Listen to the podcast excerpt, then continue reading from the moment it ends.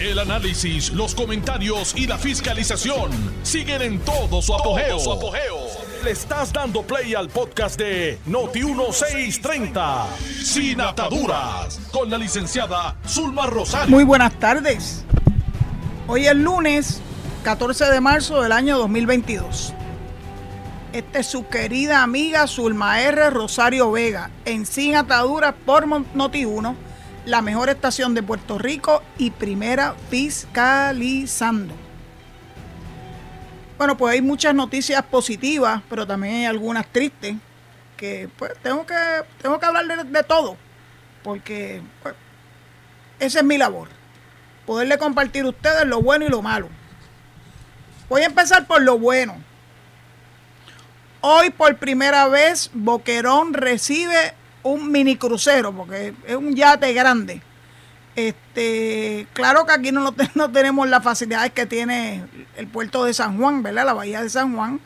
Pero como en tantas otras islas del Caribe, porque yo lo he vivido así, eh, se montan unas barcazas pequeñas, verdaderamente son como una, qué sé yo, unos dinghy y lo llevan hasta, hasta Puerto.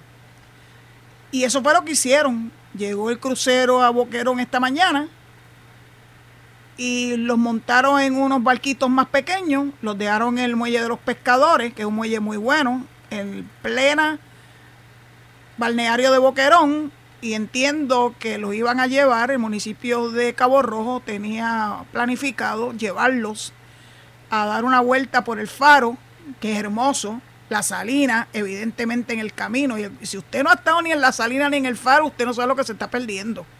Así que arranque para acá. Luego entiendo que lo iban a llevar a Palguera, que también es hermosísimo. Y finalmente regresan a Boquerón antes de abordar. Eh, los comerciantes de Boquerón entiendo que se han votado y están muy felices y muy contentos de esta inyección económica que nos representa la llegada de este, de este, no sé cómo llamarle, porque eso no puede ser un crucero, porque eso es mucho más pequeño que un crucero, pero tiene guille de crucero, un crucero con guille, vamos a llamarlo así.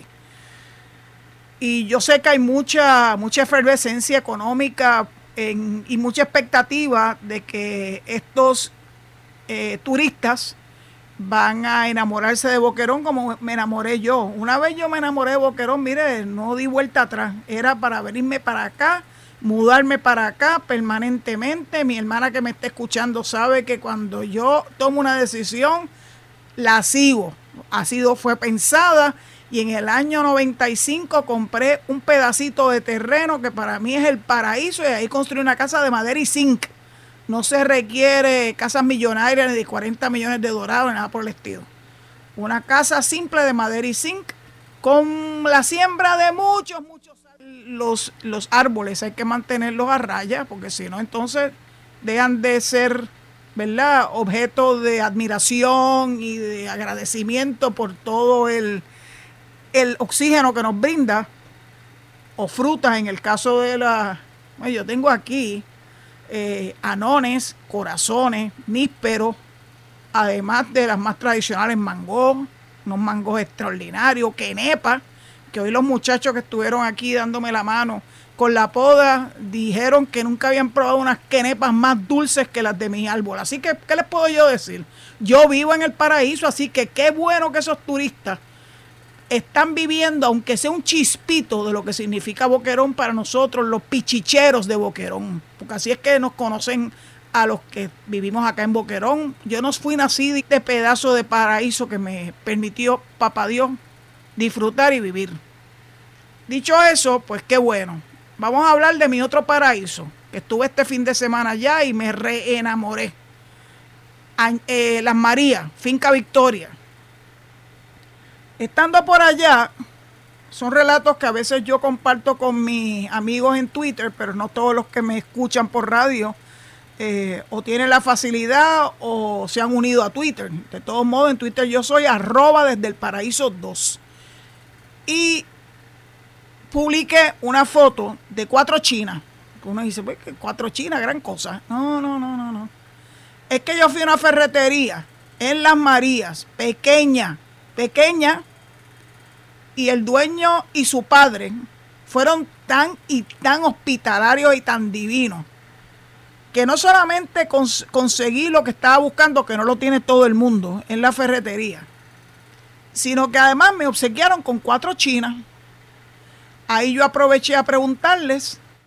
Me dicen, mire, este próximo fin de semana. Así que deben todo el mundo apuntar para venirse para Las Marías del viernes al domingo.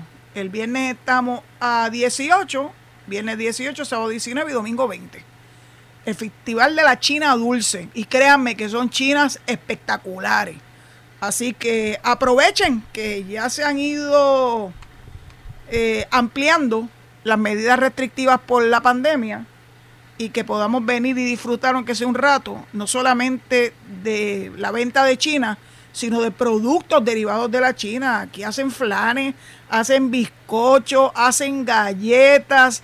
Eh, verdaderamente las personas de las Marías se dedican a mostrar sus talentos culinarios y eso también tiene el apoyo, siempre lo ha tenido, del Servicio de Extensión Agrícola de la Universidad de Puerto Rico, que siempre montan un espacio que se le van los ojos a uno con la diversidad de, frutos que produce las Marías que produce Puerto Rico.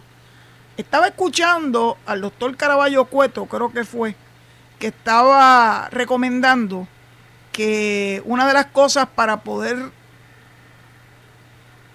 activar o reactivar la economía en Puerto Rico es que se quiste el famoso business to business, ese impuesto terrible eh, que nos cuesta todo y les cuesta mucho a los comerciantes, a los productos de Puerto Rico. A mí me parece una extraordinaria idea.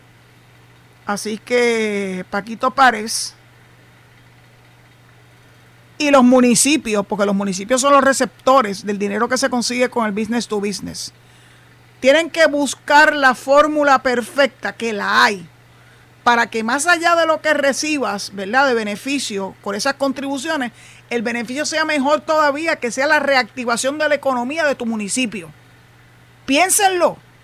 Yo creo que la idea es buena, le doy todo mi apoyo, y una forma de apoyar a los de aquí, a los que producen, a los íbaros que producen, que labran la tierra. El sábado conocí a un joven muchacho que se dedica a la porcinocultura. Por si no saben de qué se trata eso, es a la crianza de cerdos. Así que ya estoy haciendo, haciendo cuenta y no galanas, este, de comprarle un, un cerdito para poder asar un lechoncito allá en la finca, tal vez en el verano. Ven como incluso una un encuentro fortuito en una ferretería pequeña que es Ramos e Hijos, allá en, Las Marías, eh, provocó no solamente ese acto de gentileza de parte de un marieño orgulloso de serlo, sino también el que yo pudiera conocer a otra persona joven que se dedica a, la agricultura, particularmente la crianza de cerdos. Cuando yo tenía el jardín en Lajas, plantar árboles del conuco, el vecino de atrás criaba cerdos. Así que me acostumbré. Eh, el olor a veces no es el más agradable del mundo, pero fíjense, de saber que se está apoyando la agricultura y que eso a su vez tiene un efecto en cadena porque el que el que le gusta la carne de cerdo y a mí me fascinan las chuletas con cuero con, cuero y, y con hueso una chuleta sin hueso para mí es como si me diera una gornata a mí que me la den con hueso y que esté bien adobada que tenga mucho orégano entre todas las cosas comino no me gusta nunca me ha gustado el comino pero mucho orégano eh, mucha, mucho cilantrillo, mucho ajo. Eh, de verdad que hace una gran diferencia. Así que yo sé que le abrí el apetito ahora. Y lo hice con todo el propósito del mundo para poderles compartir la importancia que es el que conozcamos que en Puerto Rico se produce, se produce mucho. Eh, de hecho, hubo una página donde estaban pidiendo a las personas que fueran a la Escuela Vocacional Agrícola de Adjuntas para poder adquirir eh, cilantrillo, un cilantrillo verdaderamente hermoso, no hecho en hidroponía de la tierra, cosechado en la tierra, porque el sabor es muy distinto. Así que dense una vuelta por Junta, vayan a la escuela vocacional agrícola de Junta, creo que es la que está en el barrio Limaní de Adjuntas. Y después que den la vueltita por Adjunta, pues ese es un vueltón aún mayor. Y vengan a las Marías a disfrutar del festival de la China Dulce. No es tan difícil, va a coger un poquito de curvas, pero miren, disfruten a Puerto Rico. Puerto Rico es verdaderamente hermoso. Yo a veces, ¿verdad? Publico fotografías de los sitios que visito alrededor de la isla y la gente dice, pero ¿dónde es eso? ¿Dónde es eso? Pues mire, eso es aquí en Puerto Rico, no tienes que coger un avión e irte para, para ningún sitio, ni para Disney World, ni nada de eso, sin antes conocer a Puerto Rico. Yo conozco los 78 municipios de Puerto Rico. A buen orgullo lo tengo. Yo creo que eso es obligatorio para todos nosotros los que verdaderamente nos sentimos súper boricuas, más boricuas que Aníbal Acevedo Vela y su super puertorriqueño, que lo que hacen es tratar de dividirnos. Pues, mire, yo soy boricua para que tú lo sepas. Le gusta a quien le gusta y le pesa a quien le pesa. Y mire, hablando de eso, de verdad que yo trato de concatenar las cosas, hilvanar, hacer una cadena entre cosas que veo publicadas y me encuentro con que los diásporos están histéricos porque LULAC, el League of Latin American Citizens de Estados Unidos, que es la organización de derechos civiles de los Estados Unidos más antigua, eso les ha reventado la existencia, porque LULAC reiteró su apoyo a la estaidad. Y entonces el de, el de los diásporos dice, pero ¿cuál es que es lo nuevo? Dice, no, no es nada nuevo. Es importante que las personas y las organizaciones que nos han dado su apoyo tradicionalmente redoblen el apoyo.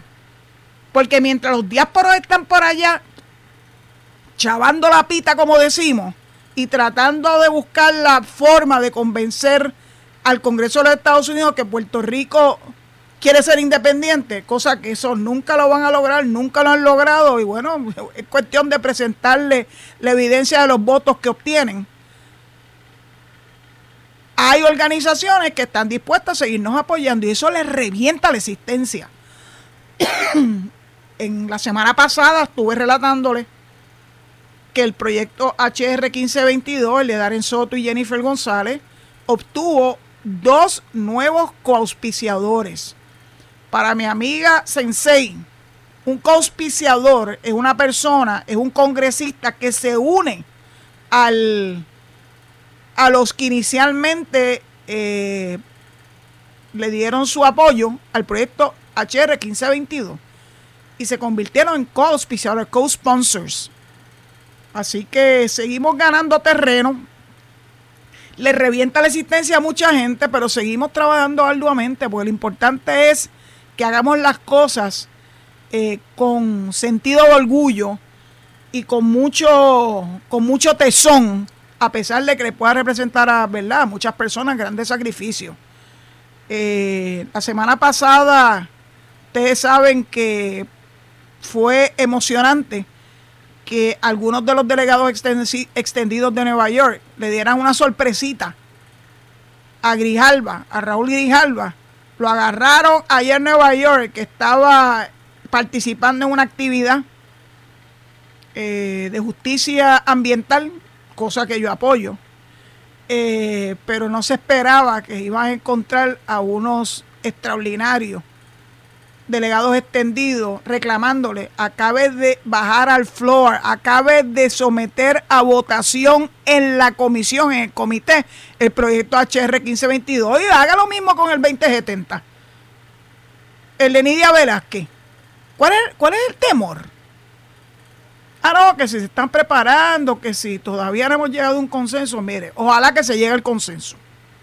Ricardo Rosselló envió una, una idea con un proyecto, un anteproyecto de cómo lograr el consenso entre los dos eh, proyectos.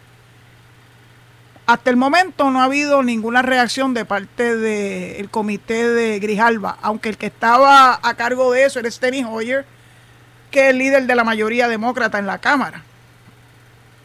Ojalá, ojalá que se logre el consenso, ojalá que salgamos de este impasse. Porque a quién le conviene que nos mantengamos en el limbo. Sí, ustedes lo dijeron rápidamente, el pensamiento les llegó rápido. A los que favorecen la colonia, a los que favorecen el ELA que tanto adula José Luis Dalmau. Pero mira, José Luis Dalmau se le están poniendo los huevos a peso, porque hubo un grupo, les voy a leer el nombre y los personajes que están detrás de esto se llaman Alas. Qué bonito nombre. Ese Alas representa la libre asociación. Y detrás de ese grupo están Gladys Escalona, que fue rectora del recinto de Río Piedra de la Universidad de Puerto Rico, y José, y José Ortiz Daliot, eh, que es una persona que estuvo por muchos años vinculado eh, con las Powers That Be en Washington, D.C. Pero resulta que ellos son libre asociacionistas. Y me alegro que le hayan dicho a José Luis Dalmau, no lo necesitamos un espacio también, esa mesa de diálogo que alegadamente tú estás eh, utilizando para ver si salimos también en Puerto Rico del impasse. Yo no le veo mucho futuro, porque aquí en Puerto Rico uno de los otros no, nos hacemos como los jueyes. Cuando uno está adelante, el que está abajo te tumba para abajo. Así que yo no tengo mucha esperanza de ese comité de diálogo de José Luis Dalmau, especialmente porque lo está presidiendo uno inamovible, uno de esos que lo que quieren y que han vivido toda su vida es del territorio y de la colonia y que no quieren eh, darle paso al sentir mayoritario del pueblo, que es la estadía. Pero bueno, así son ellos. Por sus frutos los conoceréis. Como les dije que iba a hablar de muchas cosas hoy, antes de hablar de lo fatídico de la guerra en Ucrania, quiero hablarle de una historia de éxito. La semana pasada fue de una joven que pasó con nota sobresaliente el College Board, una estudiante del CROEM de Mayagüez, que es una escuela pública. Eh, esta vez voy a hablarles un poco de Camila Lugo. Y resulta que es Lugo Rosario, que yo sepa no es familia mía, pero me sentiría orgullosa de que así lo fuera, porque Camila se llevó el galardón de joven del año del Boys and Girls Club. Eso es una entidad que hace una gran diferencia en los jóvenes en Puerto Rico, especialmente los jóvenes que pudieran estar en riesgo, ¿verdad? De, caer en la delincuencia, etcétera. Eh, así que Camila eh, fue declarada la joven del año y yo quiero relatarle a usted por qué, por qué Camila merece llevarse ese galardón. Miren esto, esto es un artículo de Adriana de Jesús Salamán, a quien yo admiro muchísimo, esa periodista del vocero, que dice, Camila Sofía Lugo Rosario no siempre entendía que podía alcanzar sus sueños y metas, pues la presión y el acoso escolar que recibía por su apariencia física no la dejaban comer y casi le arrebatan la vida. Pues, nosotros las gorditas nos acosan, pero yo no tengo ningún problema con ser gordita. Pero yo cuando estaba, cuando era jovencita no lo era. Así yo me puse gordita después de la reválida. Pues Camila aprendió sobre los estereotipos y la autoestima a muy temprana edad. A sus 17 años recientemente se convirtió en la joven del año 2022 de Boys and Girls Club galardón que pretende utilizar como plataforma para compartir sus experiencias e inspirar a otros jóvenes a aceptarse por quienes son. Yo quiero transmitir a los jóvenes que los estereotipos sociales no son una regla ni una excepción. Si tú quieres ser bombero, doctor, lo que sea, tú puedes ser tú mismo. Y con el transcurso de los años ahí te vas a descubrir a ti mismo. No tienes que ser una no tienes que ser lo que una sociedad te diga. No tienes que ser flaca o una deportista en forma, fit, dijo ella. Ese programa de Joven del Año reconoce el liderazgo de jóvenes destacados por su contribución a su familia, a la comunidad, a la escuela y al club, así como los retos personales que han enfrentado y los obstáculos que han superado. La joven estudiante de la escuela Luz América Calderón Carolina ahora se describe como una persona alegre, sociable y amante del baile, el deporte y las artes. Su abuela paterna, Yasmín Díaz Arroyo, es su tutora legal desde que tenía cinco años. Y para, para Camila es la mejor persona del mundo, como la abuela perfecta. Aunque sé que la perfección no existe, yo la considero así. Qué, qué hermoso. Miren qué interesante, Díaz de Roger Monaguilla en su iglesia. El monaguillo normalmente era un varón, pues ella, ella es monaguilla. Y también representa el apego que la joven tiene con Dios. Ay, ya, ya me tiene enamorada esa muchachita por lo mucho que ha logrado. Su primo le hablaba del Boys and Girls Club, pero el lugar no le llamaba la atención, lo veía como un espacio para hacer tareas y recrear. Sin embargo, al pasar el tiempo ha sido una experiencia hermosa. Esto lo dice ella, este es el relato. Yo pasé por un problema de autoestima donde me juzgaron mucho por ser alta y no flaca. Me insultaban, me decían gorda, dejé de comer, sufría depresión, casi pude llegar a quitarme la vida. Estoy segura que le dio una de esas enfermedades terribles de trastornos alimenticios. Y dije, wow, todo esto por un estereotipo de gente que me juzga, no por mis valores. Vi como todo cambió, vi como los líderes siempre están ahí para enseñarte y también los compañeros. Ahora lo veo como mi refugio. ¡Bravo! Llegó a los nueve años al club y ya tiene 17.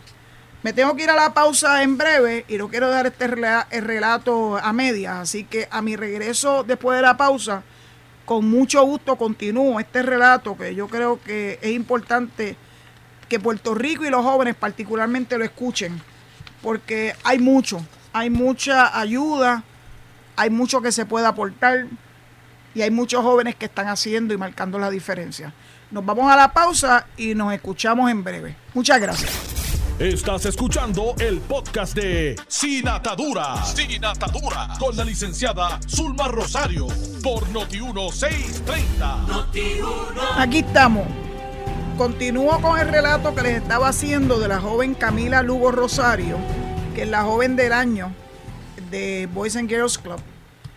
Esa muchacha tiene un futuro extraordinario en sus manos porque ella ya está muy enfocada en lo que va a hacer en la vida.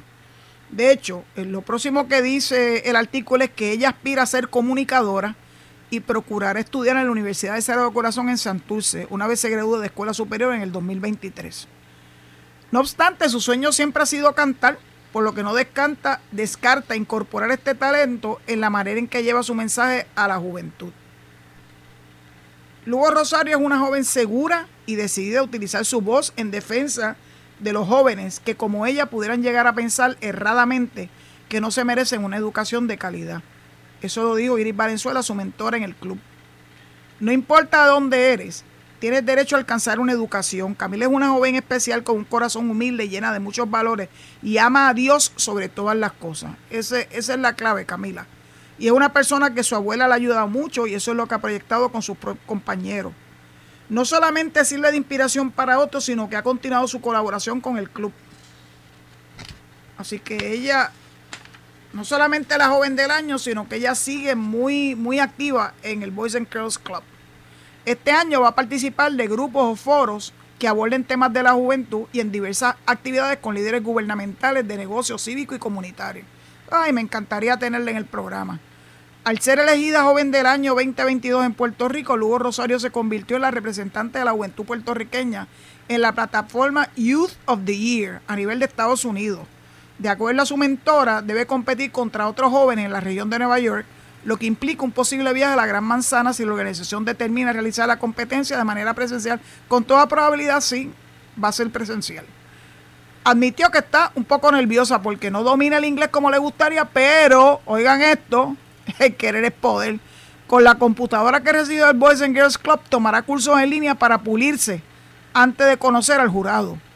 El Club de Carolina festejó el galardón por partida doble, pues el segundo año consecutivo que el joven del año sale de este centro, ubicado frente al Coliseo Guillermo Angulo en la llamada Tierra de Gigantes.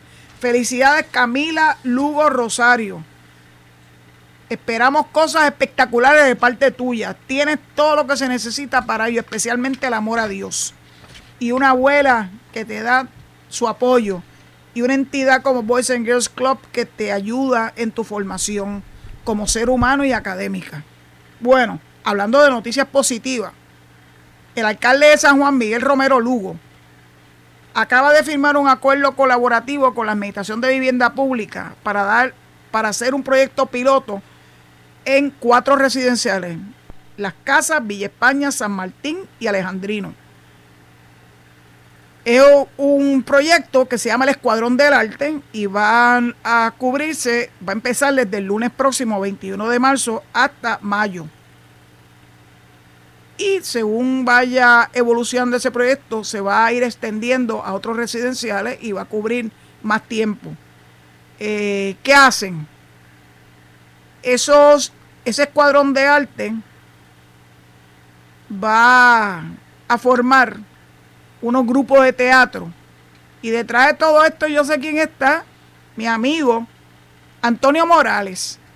Antonio Morales, que es el que dirige el programa de Bellas Artes del Departamento de Arte y Cultura del municipio de San Juan, es un joven que superó las adversidades, un joven criado, nacido y criado en el residencial Lloren Torres, y que es cinematógrafo, ha montado obras de teatro, y ha inspirado muchísimos jóvenes, muchísimos jóvenes, a tomar el camino correcto en la vida. Así que yo sé que Antonio va a hacer la gran diferencia en este proyecto. Se efectuará eh, los talleres se efectuarán dos días a la semana en cada residencial público por un periodo de tres meses. Se le darán clases de teatro y música eh, y otras disciplinas como canto y bomba puertorriqueña. Al concluir el taller, los niños y jóvenes adultos presentarán a la audiencia la obra El tambor de Salomé, la cual será puesta en escena en el centro comunal de uno de los residenciales participantes. Cada segundo viernes de mes, los participantes de las cuatro comunidades harán una excursión a un lugar determinado por la Oficina de Arte y Cultura del municipio para participar en un taller conjunto. El tambor de Salomé, la obra que ellos están montando, se enfoca en la definición y autoconocimiento de la identidad de la persona por la influencia cultural y artística de su sociedad. Bravo municipio de San Juan, bravo Antonio Morales. Así se hace patria. Bueno, antes de que pase a las cosas que son duras, vamos a recordarle que esta tarde a las 4.55 el gobernador Pedro Pierluisi va a dar un mensaje por todos los canales de televisión y por Facebook Live también eh, se llama una nueva era. Hoy a las 4 y 55 el gobernador Pedro Rosselló. Pero adivinen quién ya estaba buscándole las 15 patas al gato. Tan pronto se entera que va a haber un mensaje del gobernador, empezó a meter la cuchara José Luis Dalmau. Negativo, negativo, crítica, pero se le olvida que él ha sido uno de los mayores personajes que han obstaculizado la obra del Ejecutivo en Puerto Rico en este cuatrienio. O sea, ¿con qué fuerza moral? Primero, vamos a escuchar el mensaje. Y segundo, vamos a criticarlo, no lo critiquen antes de escuchar el mensaje. Qué interesante ese, esa fórmula que tiene José Luis Dalmau. La verdad es que no tiene nada que aportar. Se ha, se ha escrachado, como dicen por ahí. Ha sido un desastre como presidente del Senado y ha sido un desastre mayor como presidente del Partido Popular. Y entonces trata de encubrir lo mal que ha hecho su trabajo tirándole lodo al otro lado. Mire, señor, espere a que el gobernador dé su mensaje y después que lo dé, critíquelo entonces. Oiga, pero con conocimiento de causa, no con especulaciones o no tratando de traer, eh, qué sé yo, ese es el equivalente a, a dardos envenenados a la opinión pública sobre algo que él no sabe de lo que va a hablar el gobernador. Le puede anticipar de lo que puede hablar el gobernador. Yo también lo puedo anticipar, pero yo prefiero escuchar y luego hablar del mensaje y no estar tirándole dardos venenosos al gobernador, porque hoy yo estoy segura que él va a decir cosas importantes para Puerto Rico. Bueno, los diásporos siguen histéricos por los grandes logros del movimiento estadista, particularmente en el Congreso. Tan histérico. cada vez que hay algún movimiento importante respaldando la estadidad, enseguida salen a decir que ellos tienen más de 100 organizaciones que quieren la autodeterminación para Puerto Rico, que es todo un bla, bla, bla. Son diásporos independentistas que no están dispuestos a reflejar cómo son, ni cuál es su intención, bueno, ya le cerraron una cuenta hace un tiempo atrás, una cuenta de Twitter por estar mandando mensajes incendiarios. Y ellos se dedican también a hablar mal de los demás. Y mire, si usted tiene algo que aportar, algo que decir, hágalo. Pero ¿y por qué tiene que dedicarse? Eh, es, una fijación. Yo creo que necesita algún tipo de ayuda para su, ¿verdad? Para su salud mental. Mire, busque las cosas positivas que usted tiene que aportar. La autodeterminación es todo un bluff. Ya Puerto Rico se autodeterminó por el mecanismo más democrático y más directo el voto. No en cuartos oscuros, como lo pretende el proyecto de Nidia Velázquez. Mire, directo al hígado. Vamos a irnos directo entonces a un plebiscito, estadidad o independencia. Si están tan seguros que los puertorriqueños son pro, independencia, como le hacen creer a muchos, particularmente en Estados Unidos, pues mira, vamos a tirarnos, vamos a tirar y vamos a hacerlo a ver si es verdad que el gas pela. Pero todo es bla, bla, bla. Bueno, pues ya hablé de las cosas que pues, pensé que podía ser del interés de ustedes. Pero quiero referirme específicamente a lo que le causó tanta molestia a los diásporos, que fue el apoyo de LULAC a, a la estadidad. Ah, no, que sí es un apoyo que viene de muchos años, sí, pero qué bueno. Pero más allá de eso, en un artículo que publica The Hill, de la mano de Rafael Bernal, a quien no conozco, él habla de que ha habido unos movimientos pro estadidad de líderes latinos en Estados Unidos, como por ejemplo los líderes políticos de California, como el anterior alcalde de Los Ángeles, Antonio Villarraigosa, la anterior congresista Loreta Sánchez y otro, otro reconocido líder eh, de derechos al voto de Ben Monterroso, que le están pidiendo y exigiendo a la senadora Diane Feinstein de, de California que acabe de darle su apoyo al HR 1522. También Bill Richardson, que es un reconocido político americano, latino, fue gobernador de Nuevo México, fue secretario de Energía en la administración de Bill Clinton y fue embajador ante las Naciones Unidas también, Bill Richardson lo recuerdo, un hombre bien alto, quien también está diciendo y reclamándole a la delegación de Nuevo México en el Congreso que apoyen el proyecto 1522. Así que esos son apoyos tan importantes como el de LULAC. A que de eso no habla, no hablan los diásporos. Nos tienen terror. Nos tienen terror. Y el éxito de la delegación extendida por más que traten de minimizarlo, los tiene verdaderamente aterrorizados. ¿Por qué? Porque esa es, esa es la forma de ponerle el dedo en la llaga. Porque no hay nada que mueva más a un político que saber que sus constituyentes, los que votan a favor o en contra de él, le están haciendo exigencia. Como hicieron los cuatro eh, delegados extendidos en Nueva York cuando agarraron a, a Raúl Grijalva y los dejaron anonadados allá en una actividad en el estado de Nueva York el viernes pasado. Todos los congresistas tienen que saber que los delegados extendidos, la mayor parte de ellos son personas que viven en los 50 estados, que tienen el derecho al voto que no tenemos nosotros en Puerto Rico, que están dispuestos a dar la batalla por nosotros, y yo se los agradezco en el alma y seguiré hablando de ello y seguiré hablando de la delegación congresional. Claro, salvo Elizabeth Torres, que nos ha hecho un divino por la estadidad, más que ponerse cubiertos en el, en el cuerpo. A eso es que se ha dedicado.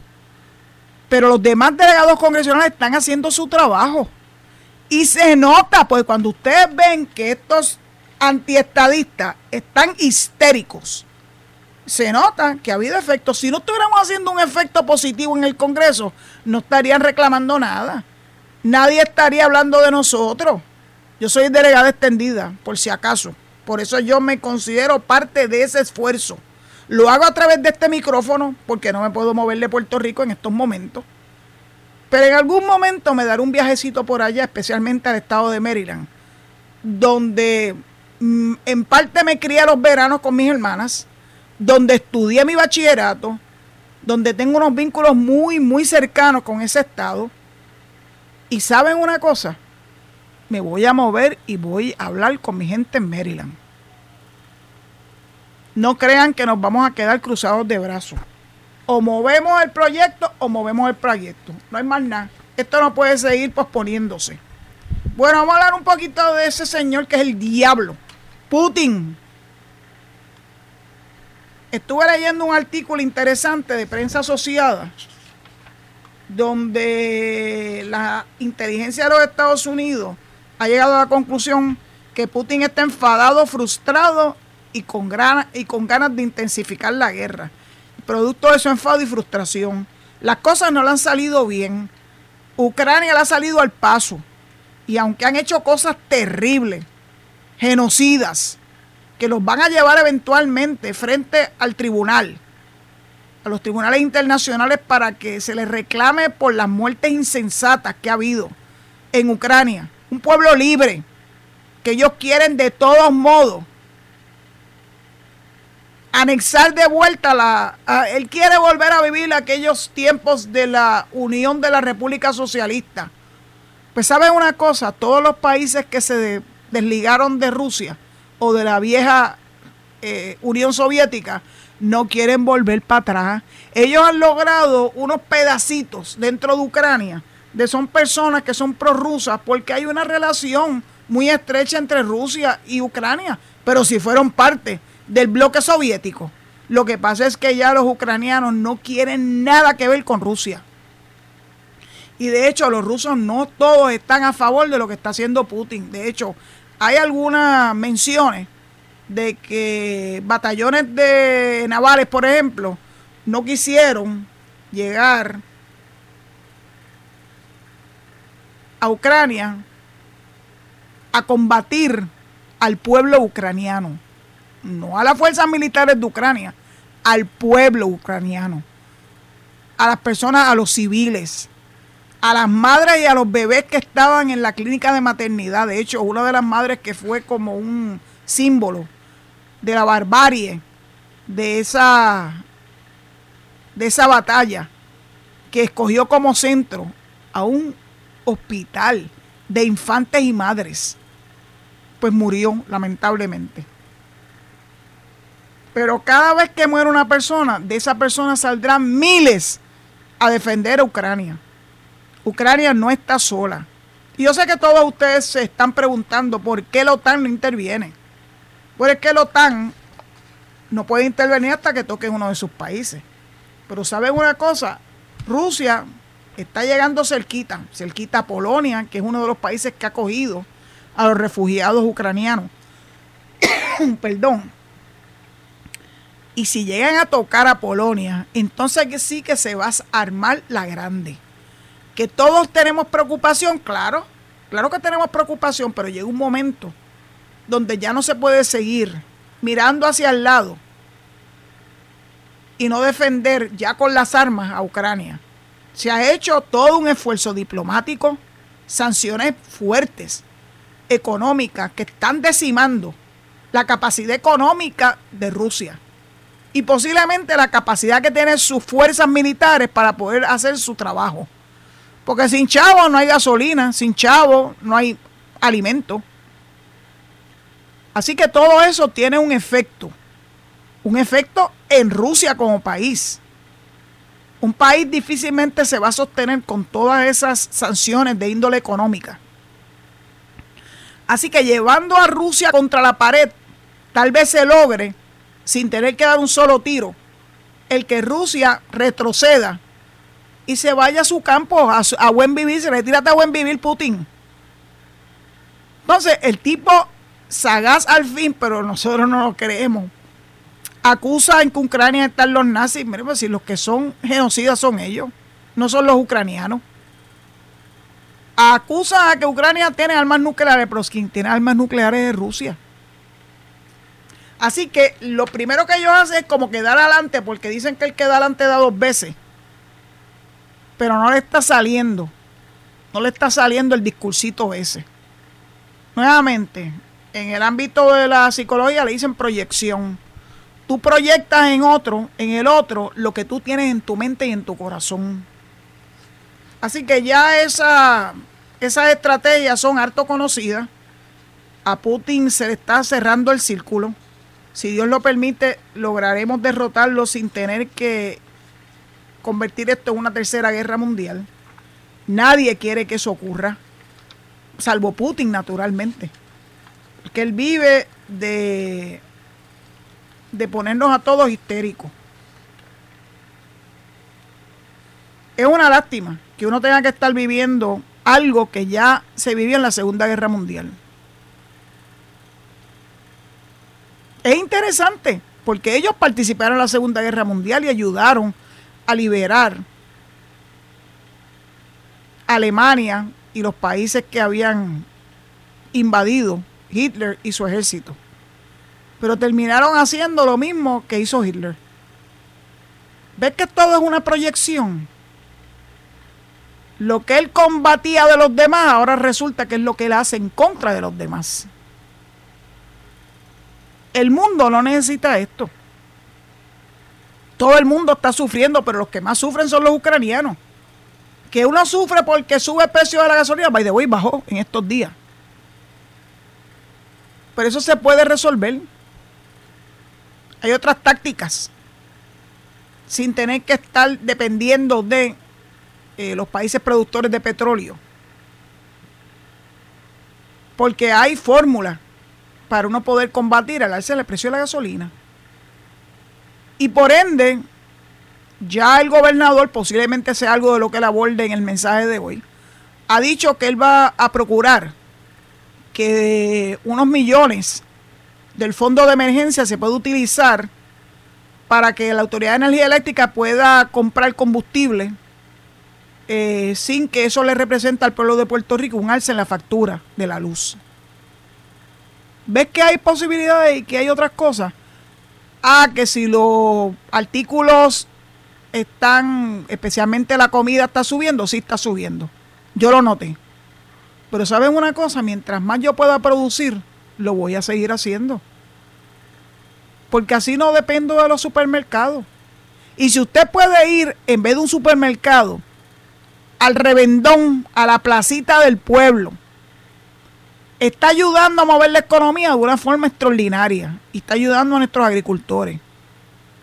Pero póngase a sembrar usted también. Si usted no necesita grandes extensiones de terreno para poder producir pimientos, tomates, se da unos tomates preciosos, lechuga, en un espacio chiquito, porque si usted lo va a producir para usted, para su consumo y el de su familia, usted no necesita grandes extensiones de terreno.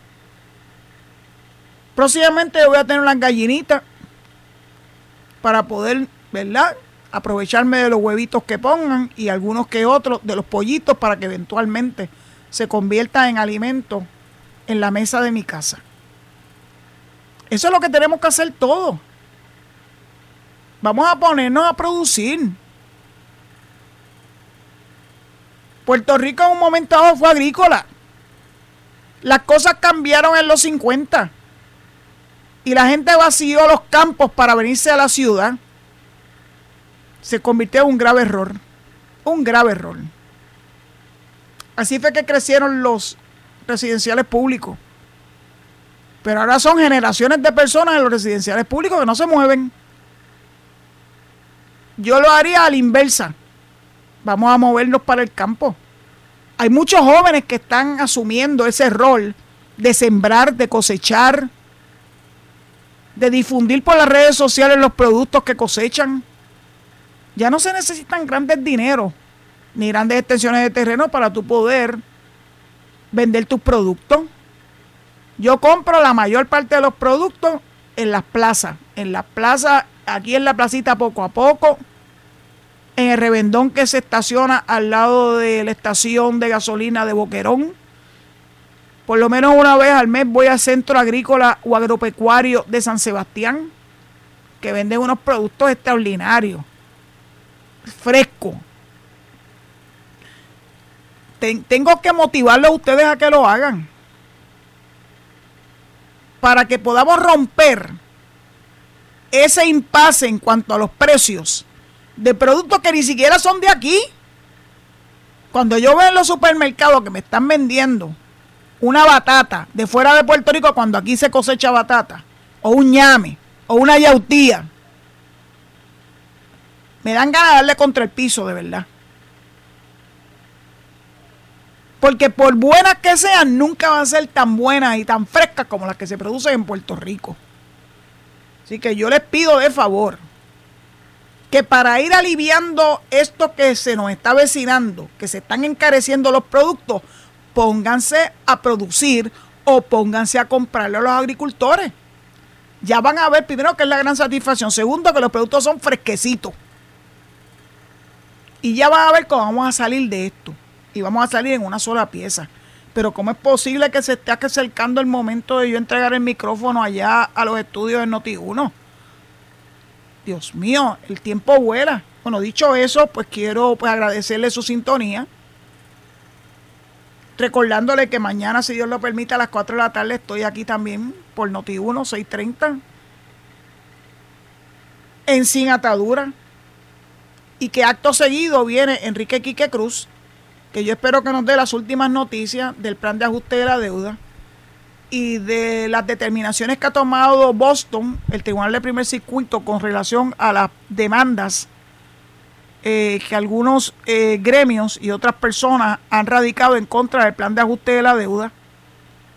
Porque yo creo que es importante que Puerto Rico sepa que no han tenido éxito. Para bien o para mal, el plan de ajuste de la deuda está y vamos a tener que lidiar con ello. Así que yo me imagino que el gobernador hoy va a hablar sobre esa sobre el plan de ajuste de la deuda y el impacto sobre nosotros como sociedad. El anuncio y, eh, empieza en breve, así que me callo para que puedan ustedes escucharlo y yo también. Hasta mañana si Dios lo permite. Esto fue el podcast de Noti1630, sin ataduras, con la licenciada Zulma Rosario. Dale play a tu podcast favorito a través de Apple Podcasts, Spotify, Google Podcasts, Stitcher y notiuno.com.